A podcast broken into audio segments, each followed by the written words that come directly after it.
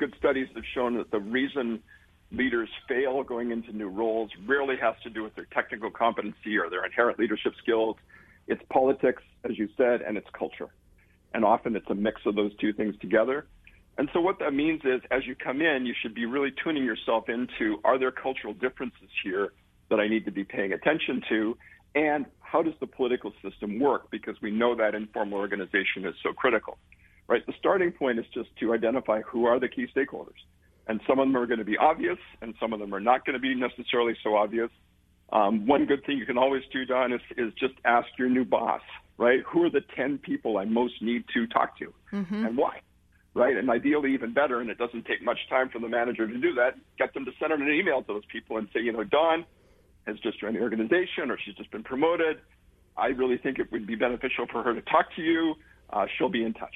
Yeah, and that's just so simple, but so often people don't do things like that.